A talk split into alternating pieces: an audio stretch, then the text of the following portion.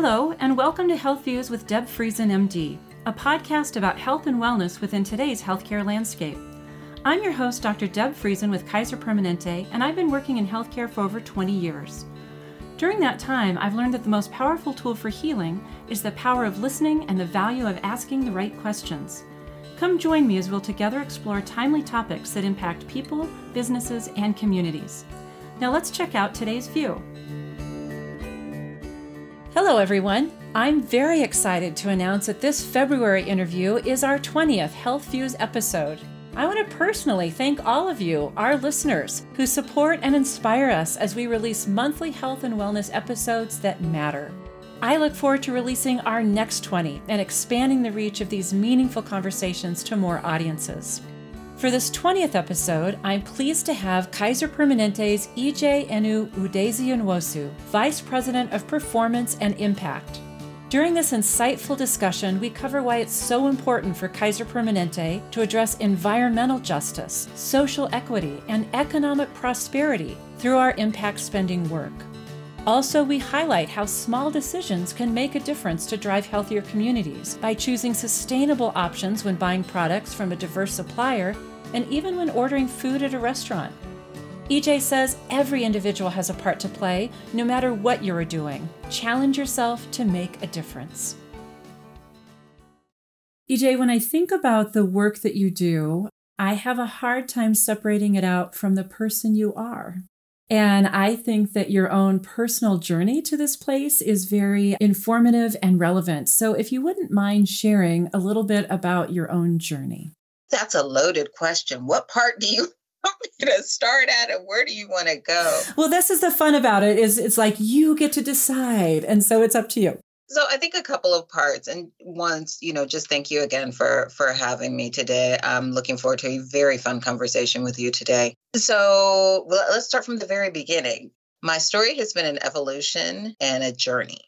When I was born, my mother was pregnant with me and she and my father were visiting in Nigeria, were visiting family and they were coming back. My father is a professor. He was, you know, going back to teach the new semester.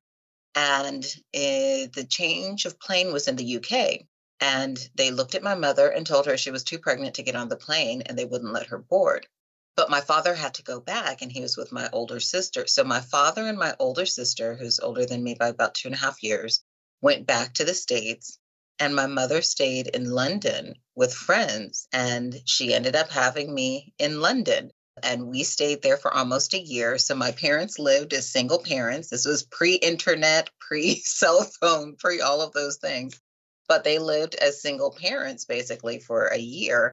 So the airline company was right. She was too pregnant to fly. She, I mean, it was about another week or a week or 10 days before I came. But yes, she was, you know, she was right on the edge. Oh, that's so amazing. So you're a UK citizen by virtue of birth. And I am. I'm a UK citizen, a Nigerian citizen by virtue of yeah family, and a US citizen by by virtue of choice. So so separated from your father and your sister for your first year. Mm-hmm. For my first year. But thus my name. So Ijenu, which is my first name, means the journey of life. Oh, I love life. that. I did not so everything that. has it. That's what I'm saying. Everything has a story. So with me and life and all things, everything has a meaning and a purpose and a cause. There's a reason or there's something spoken to it. So that, you know, that was my entry journey. Yes. And so my life has been the journey of life. Actually, my middle name means what's ahead of you is greater than where you are today. So everything is about kind of looking to the future, planning for the future, being better for things to come. Was that name a challenge? Was it a destiny? Was it a burden? I think it was a li- I choose for it. It could have been a burden. I choose for it not to be. I think it's been a challenge and a destiny. It's been a calling, is what it's been. And part of it is you have to enjoy this journey of life because it's a journey. There's no, you know, what what's going to happen. Some days you cry, some days you laugh, some days you are completely, completely effective, some days you flop, and it's all part of the journey. Love it.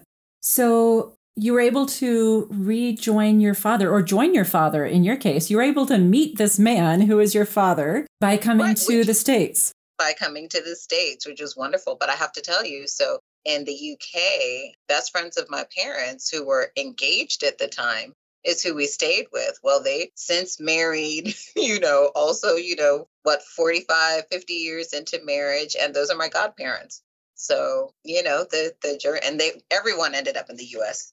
I love so, that. I love that. And what was your father a professor of? So African, European, medieval history. Fascinating. All of them. Okay. So grew up in a home where intellectually, I'm sure you were always being nourished, but also challenged. A hundred percent challenge. And I am, you know, I am the immigrant story. You know, I'm first generation in this country. Both of my parents migrated from Nigeria. They actually met in Minnesota. Go figure.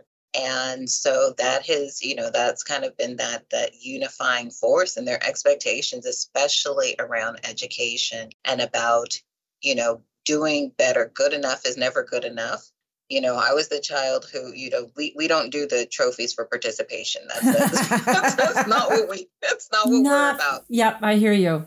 Nope, that's not our life. So it was really, it was constantly a push and it was hard, but it was our reality. You know, it was, I'd come home, oh, I got a 95 on my test. You know, they said, well, did the person who got the 100 have two heads? You know, it was really, right? That's just so wrong. but it was you, you it, and it's funny saying it now and people are like that's so hard but it was that was part of the drive it was part of the you know the bar for you know the bar for us and the expectation was you had to go harder you had to work harder you had to deliver more you had to be better than the best and so that that has always you know that was part of the drive the other thing i was going to say is and part of that is and it's not about you right? Because for my it was everything that they did was about family not just the immediate family but the family back home. So it was we have to do this because we need to take care of this person this person this person. We're constantly you know bringing over people. You know my father put so many people through university right? And he would bring sponsor them bring them over and put them through university it's one thing it's great if they you know were able to come and you know, live the American dream, but it's a whole different thing to have other people, you know, live it for themselves. You know, that that that adage of I, I, I would rather teach you to fish, right? Absolutely. And again, that sense of community is very much, again, what you do right now in a very impactful way. So no one like grows up wanting to be the vice president of impact spending and all this kind of stuff. So what was your dream as a child? So I was going to, I had multiple, right? So number one, I was going to be Debbie Allen. I was going to be, yes, awesome. I was. The, the, shout out to Debbie Allen. I was going to be, you know, because she was a dancer, singer, actress, the whole, you know, that was, that was, you know, dream passion. I wanted to be Debbie Allen. And, you know, at the same time, I wanted, it was so funny. I was like, I want to be, I wanted to be a financial planner. I didn't know what that meant. I just knew that it had financial planner and they always knew what to do with their money and so you would always make sure that there was enough i think on a news program when i was little i saw something and they were like a financial planner will never go without so i was like i'm going to be a financial planner so i was going to be debbie allen by day and a financial planner by night well, and even that choice you can see maybe even as an immigrant, where you know what, you had to work so hard. And here we're going to make sure that we don't have to continue working this hard. Right. So many hardworking people are still poor people. And, and how is it that you actually help them rise above? And so you start your career somewhere in there, you are making waves, you're making impressions. I saw that you were like 40 under 40. You were part of that up and coming ambitious group, and you landed at Kaiser Permanente. How did your path develop through that journey? Again, nothing happens by coincidence or by chance. I was finishing up at UC Berkeley, go Bears. And we, I had a really dear friend whose stepmother worked for Kaiser Permanente. Now, rewind, my mother actually worked for Kaiser Permanente for almost 15 years in Southern California. On, she, on the clinical side, though, she was a clinical dietitian and nutritionist. So, you know, kind of grew up in Kaiser land. But this opportunity, you know, she said, Oh, well, we're hiring. It's a new department, it's an internal consulting group. I didn't know what that meant. She's like, Well, we need, you know, we need smart people to help solve problems. Okay, well, I'm smart and I can solve problems. So, so you applied. You know? Awesome. I, I applied. And literally, the person who I interviewed with was also a UC Berkeley alum. And we had a two and a half hour conversation, of which I don't really recall it being an interview, right? There wasn't, we just literally talked. Realized that was my first kind of that was my first interview that was really around just let's learn about you as opposed to let's let's fix you into a role what you can do for us exactly and so at the end of the at the end of this two and a half hours of this great conversation, she says, "Okay, well, can you start next Monday?" And I said, "Well, you start do, doing what this week, right?" But that was really my entree into, and I took, you know, I, I took a leap of faith and it was you know let's let let's do this let's figure it out and it seems to have worked out for i hope you but certainly for us so let's talk about what you're doing right now because I, I hear all of those elements in your past that inform what you are all about now in the enterprise business services kind of line of, of what we do. And let's start with, with kind of what you see your work as being right now. So I would say that my work is really around, and this is the core of who I am, which starts from the story from earlier, but we are driving business and social value for Kaiser Permanente and within the communities that we serve. That is what we do. We focus internally and we focus externally. So, what does that mean and what does that look like? On the performance side, we're really focused on okay, so, how are we anticipating making sure that the business and the shared services functions are really aligned and driving ultimately to make sure that our the folks who deliver care can do that seamlessly. So taking the the headache off of all of the other additional functions that are there so that they can focus on mm-hmm. care delivery and do that in a manner that is seamless, that is affordable and you know a, is relieves the burden for our care delivery colleagues. So that's our intern that, in and of itself, is a little bit of a different twist on what I thought you were all about and what your role was about. And I love that angle of it, having been in care delivery, which is to say, to be enabled to do my job seamlessly, which I thank you for. I didn't know I was thanking you for that. It does make such a difference in your day, in your week, in your year, in your career, right? When things go smoothly, that's bandwidth that doesn't have to be spent somewhere else. Exactly. That's the joy of connection versus the frustration of delays or, you know, other other and things. Bureaucracy yes. and all of those. Exactly. Yes. And so that's part of, I think, kind of the special sauce of care delivery is when that works well. So kudos to you for for leading that work.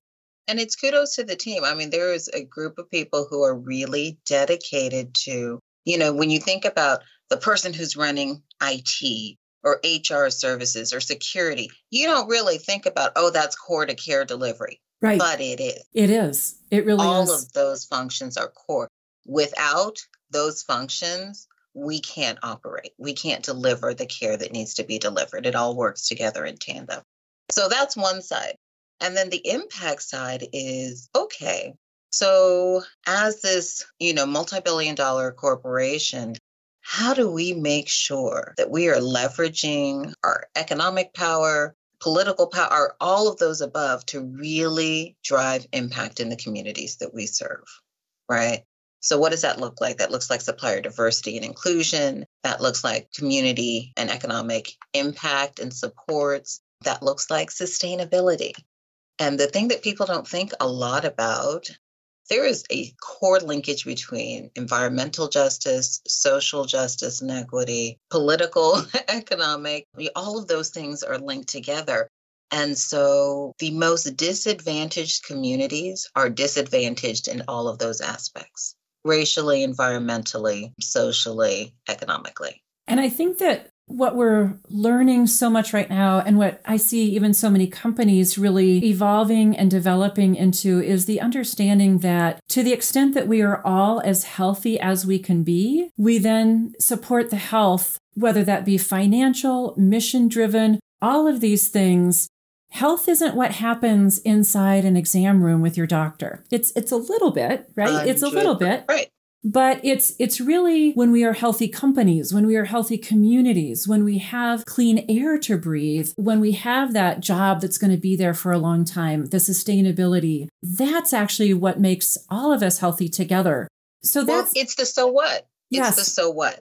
So the impact part of my role, which is why I'm so passionate about it, is it is the so what, right? Okay, you can have healthy community. Oh, you can have this. Oh, you know, we'll work on the environment. Oh, but why? Because at the end of the day, it's creating healthier individuals, creating healthier communities that are living healthier and longer lives. And that's what it's all about at the end of the day. More good days, more healthy days. Absolutely. Exactly. Going back to your comments about this journey that we're on and, and living it together with both physical, mental, emotional, financial, community, work health, it makes us all better. So, why did it take so long for us to understand this? Did we not understand it? Did we not put it into practice? I know that it's been part of Kaiser Permanente's DNA for a long time. We even go back to the 80s when we were looking at diversity and investment and those kinds of things. Why is this such a thing that's being talked about now? Why did why does it seem to matter more now than ever? So I, I think it's a double-edged sword. One, I think it's actually just, you know, it's being brought to the light more. And especially as a result of the last few years of, you know, yes. in the US between, you know, COVID, between all of the racial and social unrest that's gone on, all of these efforts are being amplified. There's now an opportunity, there's a light that's being shed there. I think the the beauty of it is there have been a lot of us who have been in the trenches of this long before it was in the light. So now, you know, it's pretty, there are lights on, there what have you, there's showcases. And I, I continue to urge people, you know, that's beautiful, but this is not about checking the boxes. I'm glad that so many more people are engaged but this isn't about checking the box and saying oh yes we esg because that's you know the, the the hot topic flavor of the season right? So we're going to jump into this. This is really around the why. And you know if you don't get behind the why you're doing these efforts it really is meaningless. Yeah absolutely so, as I was looking at your work, trying to dive deeper myself, it seemed to me that there were kind of three basic pillars, or maybe three pieces of the stool. You can't sit on this stool without the three different pieces that support it, which are supplier diversity and inclusion, sustainability, and economic impact. And I want to start with a third thing first, because I think that there might be a perception that when we're trying to quote unquote do all of this good, right? That it's actually going to cost more money and it's an investment. How is it that you think about is this a worthwhile investment? I mean, we have our morals, we have our missions, we are human beings to each other, but also we live in a place that actually we have to do business in order to survive. And so, how is it that we think about economic impact of this work and it making sense to people? Um, it's a great question. And I think we have to look at it through two lenses. There is economic impact externally and economic impact internally, right? And the point of impact spending is that we're driving impact with every dollar that we spend. That's really the that that's the going mantra, right? And so when you think about economic impact, let's look externally facing. That means that we are spending in the communities that we represent we are cultivating businesses and practices in the communities that we sit in. That means that we are driving sustainable practices, including, you know, encouraging and making sure that there are safer products. That means products that don't have key chemicals of concern that we are purchasing. And we're purchasing, we try to, in the communities which we live and serve in right? And so that's sort of the, the the continuous will and continuous cycle. And also the economic impact piece externally is you know our organization can't spend its way to the prosperity of the communities that we serve. So it's also around how do we leverage our scale and our voice to create impact beyond our walls? What are those partnerships? What are those you know uh, the, those alignments with other organizations so that we are exponentially increasing our impact in those communities. Can you give me an example of what that looks like? Sure. So, one thing we have done there is an organization called the Healthcare Anchor Network. And the Healthcare Anchor Network is a conglomeration of multiple health systems across the country. We're working with the Healthcare Anchor Network to drive an impact purchasing commitment. What does that mean? It means that we have multiple organizations across the healthcare spectrum who are saying we are collectively going to commit to spending billions of dollars with diverse suppliers. We're going to collectively focus on purchasing safer products, products without chemicals of concern. We're going to collectively focus on developing businesses, smaller businesses within our footprint so that they can grow, so that they're able to take on the business of the large institutions that are around and the other anchor, anchor institutions that are around. This is around we have partnered together, right, as a collective to say let's you know focus on you know this journey to net zero and net zero greenhouse gas emissions by a certain time so it's those sort of things that's an example of it. it's not just kaiser permanente we're partnering with other organizations to say let's all have skin in the game to increase the health the overall health and wellness of our communities i love that because it really does take a village it takes those partnerships in that in that world so, you mentioned greenhouse gases. I'm going to take us to another pillar, which is sustainability. Mm-hmm. And it's not necessarily business sustainability that we're talking about here, is it? So, so what is that pillar all about? Our overarching focus is around, you know, when you think about us spending billions of dollars annually, right, on products and services. So, this is, you know, th- we're going to focus on the impact spending portion of this we make sure, like, we are ensuring that our spending decisions are environmentally sound, economically viable, and socially equitable, right? And think about that because all of those are improving health by improving the economic well being of the communities that we serve. So when you think about the environmental pillar, you're thinking about decarbonization, safer products, waste reduction, sustainable foods, you know, and then there's the intersections, there's like the health and safety aspect, environmental justice, all of those fall into that pillar of the environment and sustainability. You know, we we want to reduce the carbon footprint of our supply chain. We really want to reduce the carbon footprint of healthcare.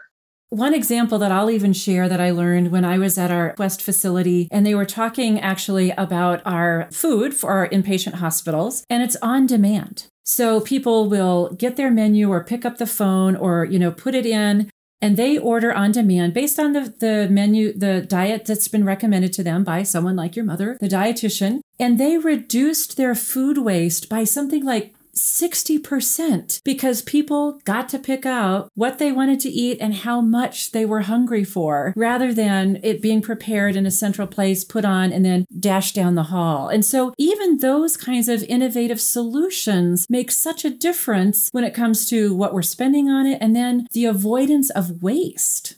Exactly. And think about that. That's not only so when we go back to the internal facing economic aspect of this, right? Guess what? You have now increased satisfaction. You've decreased costs because you've taken that waste out of the system. So it, it's a win win win across the board. And that's how we need to start thinking about this. Like, what is the, you know, people, profit, planet? We got to think about all of those things together, you know, and one does not supersede the other. We don't do all these things at the expense of cost because at the end of the day, we have to drive affordability. That is the undercurrent to everything that we're doing. And driving that affordability with our potential suppliers and partner organizations is, you know, a cornerstone of how we're able to do what we're doing. Absolutely. And it's much more affordable to be healthy than it is to un- be unhealthy and have to spend that on health care. A hundred percent. Yeah. The third pillar is supplier diversity and inclusion. And as I, and I think that in a way really speaks for itself and isn't a brand new idea. But one of the things that really struck my interest was the fact of measuring, tracking, and reporting the data. You know, when we think of care delivery, it's evidence based, right? We want to make sure that we are giving the best care based on all the evidence, which means you have to measure, track, and report data in that aspect. And so I love that the work that you're doing is also evidence based. Can you talk to me about that a little bit? Well, so I think it starts with the pillars and what is the undercurrent of why, again, it goes back to the why. We're providing the opportunity for small and diverse businesses to be included in our contracting and subcontracting activities both for us and for other you know institutions in um, you know across the nation and so when we think about this we're thinking about addressing systemic racism where undercurrent is building inclusive and local economies and then also quite frankly complying with federal requirements. All of those things come together to build our you know supplier diversity and inclusivity agenda for the organization.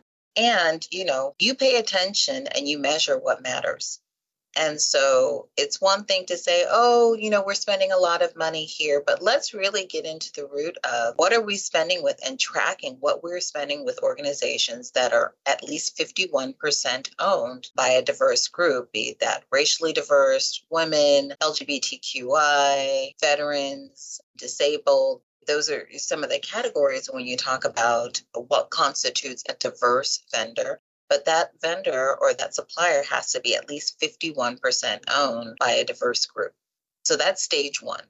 And then once you get past that kind of level setting, we document, you know, we take the whole picture of just diverse spend, but we really delve into their geography as well. Are you actually in the footprint of the organization?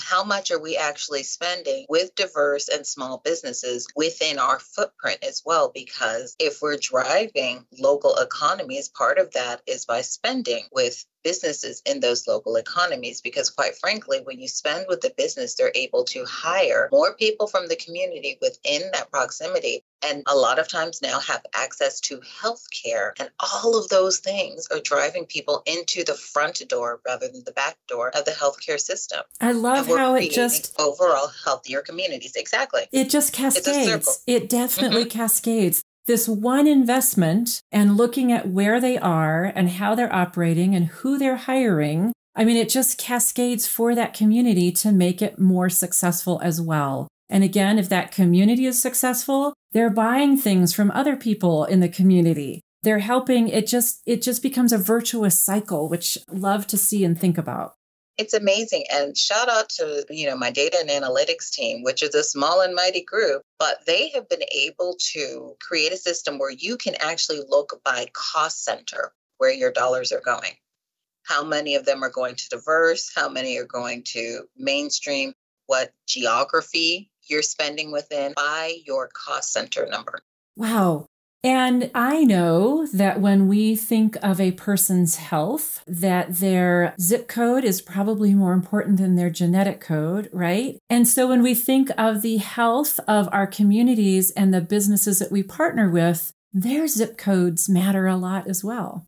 A hundred percent. That's what I'm talking about. You can't separate. All of these pieces are interconnected.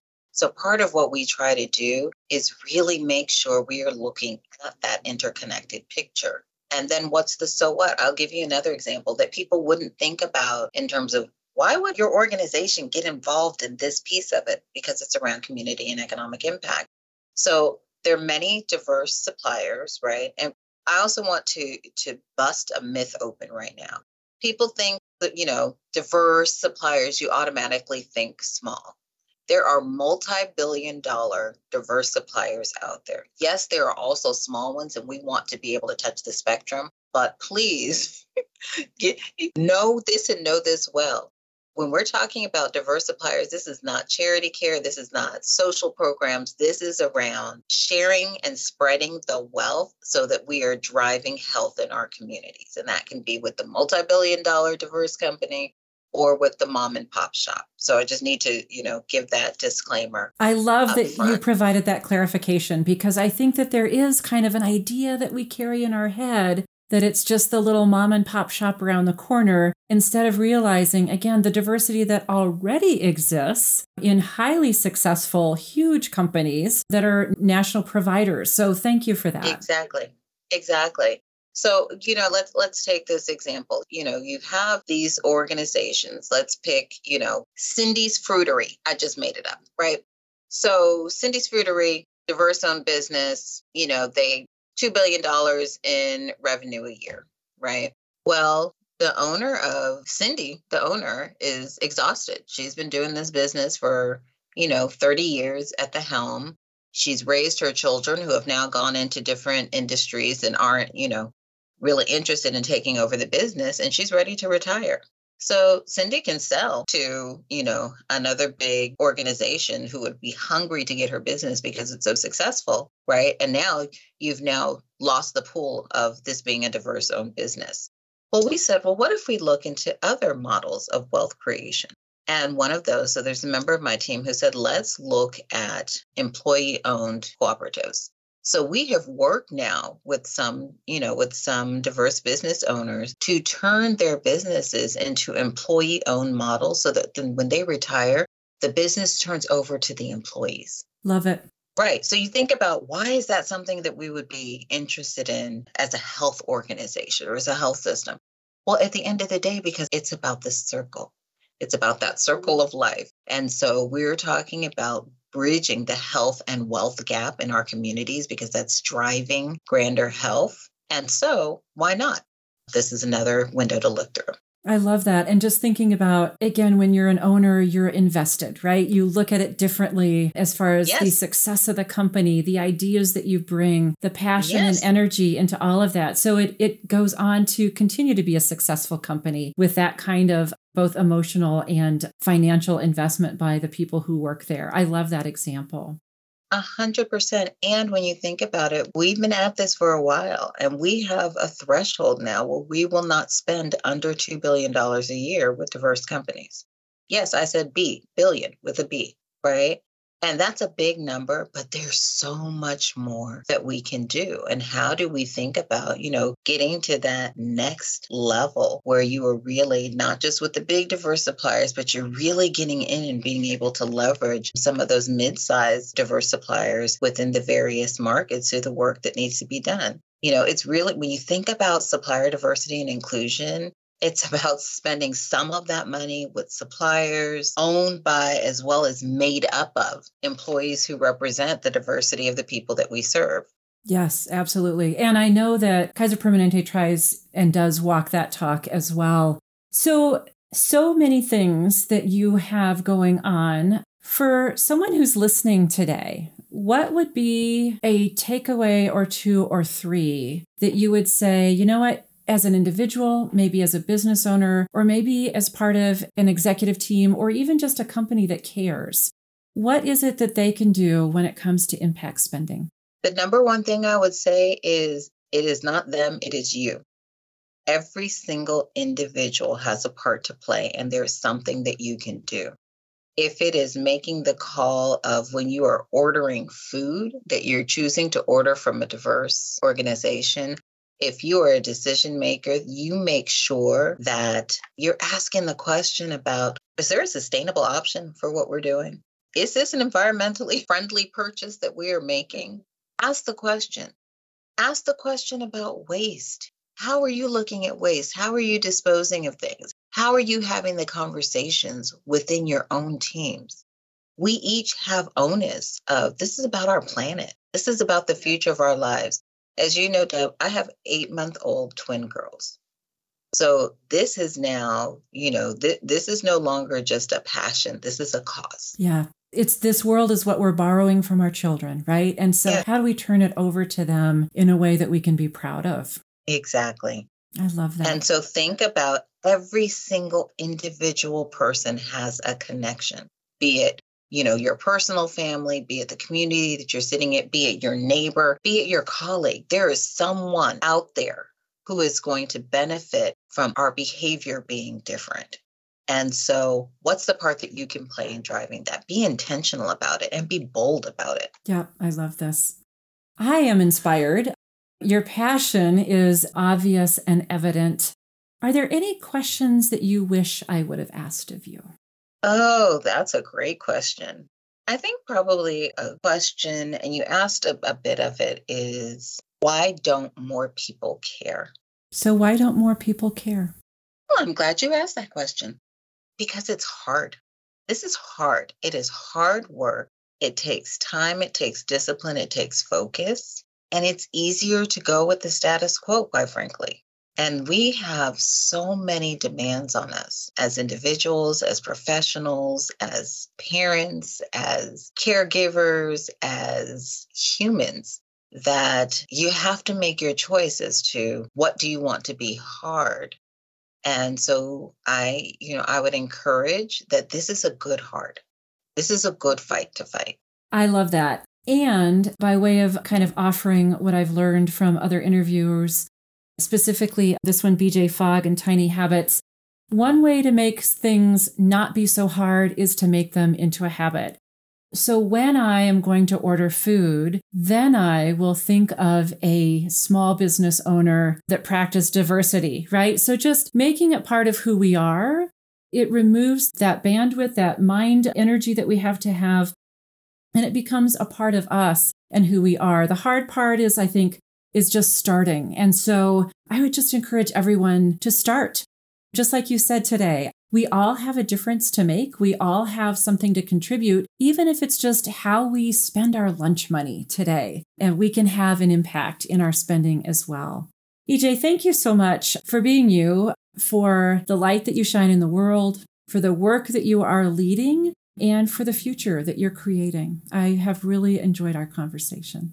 Thank you so much. And if you would indulge me, I would love to leave you with with a quote that I now put on, you know, a lot of things that I send out. And it's by Ban Ki-moon. And the quote is simply saving our planet, lifting people out of poverty, advancing economic growth. These are one and the same fight. We must connect the dots between climate change, water scarcity, energy shortages, global health, food security, and women's empowerment. Solutions to one problem must be solutions for all. I love that. Thank you. Thanks to my guests for joining me today, and thank you for listening to the Health Fuse podcast with Deb Friesen, MD. I hope you'll share this episode with colleagues, friends, and family members who are interested in diving deeper into meaningful and relevant health and wellness topics. I look forward to the next conversation and will share another episode of Health Fuse with you soon. Take good care. This podcast is for general informational purposes only. The discussion reflects the opinions of the speakers and is not intended to represent Kaiser Permanente policy. It does not constitute the practice of medicine, nursing, or other professional healthcare services, including the giving of medical advice. The content is not intended to be a substitute for medical advice, diagnosis, or treatment. No doctor patient relationship is formed. The use of this information is at the listener's own risk. Listeners should not disregard or delay obtaining medical advice for any medical condition they may have and should seek the assistance of their medical professionals.